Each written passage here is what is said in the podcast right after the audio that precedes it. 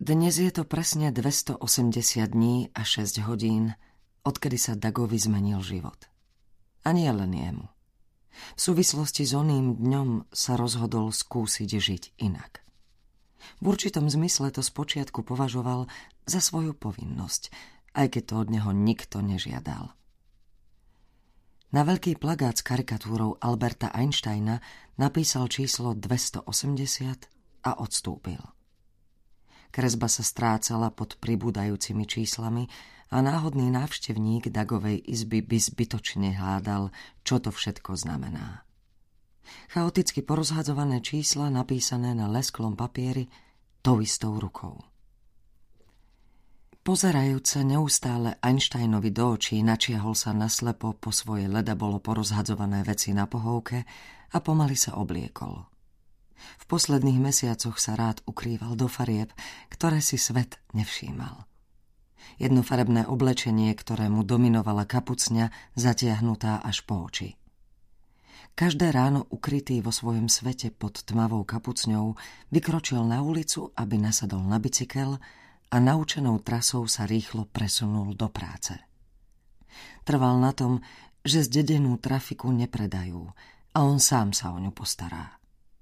Nikto z rodiny mu v tom nebránil, ako by tušili, že sa v nej potrebuje ukryť a zároveň chce byť užitočný. Zahryzol do jablka a druhou rukou určoval bicyklu smer. Cesta mu obvykle trvala dve zjedené jablká a tak sa dnes pousmial, keď sa mu podarilo trafiť ohryskom kmeň stromu, ktorý osamelo rástol za trafikou presne ako včera, keď schádzal zo svojho bezmotorového tátoša a naslepo trafil strom. 5 zásahov tento týždeň. Čísla, presnosť a cyklické opakovanie ho fascinovali od malička. Možno preto vyštudoval ekonómiu a neskôr sa venoval účtovníctvu. Vyhovovalo mu, že mohol pracovať doma a určovať si čas, kedy sa bude práci venovať. To však bolo pred 280 dňami. Kým sa mu v jeden upršaný deň neotočil bezstarostný život chrbtom a on sa musel naučiť žiť inak. Zdalo sa mu to nespravodlivé, ale nevedel, komu by sa stiažoval. Spravodlivosť je vtedy, keď nikto neplače. A on odvtedy plakal neraz. Zamkol bicykel, oprel ho o zadnú stenu trafiky a ticho vklzol dnu. Bol presvedčený, že ránam nepristane hluk a tomu podriadoval aj svoje správanie. Chvíľu len tak posedával a lenivo zýval. Možno viac zo zvyku ako zo skutočnej potreby lepšie zásobiť mozog kyslíkom. Mal rád zvláštnu vôňu čerstvo vytlačených novín a s pocitom, že ho nikto nevidí, pričuchol so zatvorenými očami ku kôpke dennej tlače. Urobil to niekoľkokrát po sebe, až kým ju neprestal vnímať. Čuch, tak ako ostatné zmysly, rýchlo privykne na všetko, čo človeka bezprostredne neohrozuje na živote. V malej búdke uprostred mesta si vytvoril vlastný svet. Ostrov, na ktorom bol dobrovoľne novodobým Robinsonom. Neprekvapilo ho, keď tu našiel svojho piatka v ženskom vydaní. Starú pani Horvátovu, ktorá mala výraznú nadváhu, trefné komentáre a neutíchajúci humor.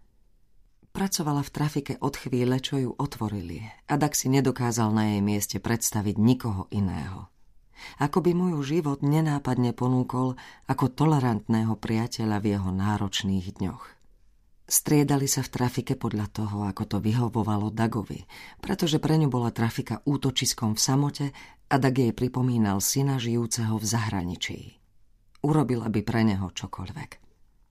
Očami prebehol dodacie listy, pri niektorých časopisoch skontroloval množstvá a naučeným pohybom, bez dlhého premýšľania, vyložil na stojan najkupovanejšie denníky a týždenníky. Už vedel, čo sa predáva denne, čo občas a čo kupujú len jedinci s osobitým záujmom. Tých mal najradšej. Čudákov a introvertov. Chodili do trafiky zriedkavo, ale pravidelne. Pri pozdrave sa prikrčili, strčili hlavu do okienka a očami nervózne hľadali svoj časopis. Nemali potrebu rozprávať sa s Dagom, prejavovali mu náklonnosť inak. Vernosťou stáleho zákazníka. Dak sa na nich ticho zabával a rád ich nechával prelistovať časopis, pretože vedel, že nedokážu odísť a nekúpiť si ho. Poznal dušu zberateľa veľmi dôverne. Jeho otec k ním roky patril. Dag netušil, ako dlho dokáže žiť takýmto spôsobom. Nepochyboval však o svojom rozhodnutí. Vedel, že sa rozhodol správne a v tomto zložitom období to bol najlepší spôsob bytia. Pre neho i pre jeho otca. Dnes je to presne 280 dní a niekoľko hodín.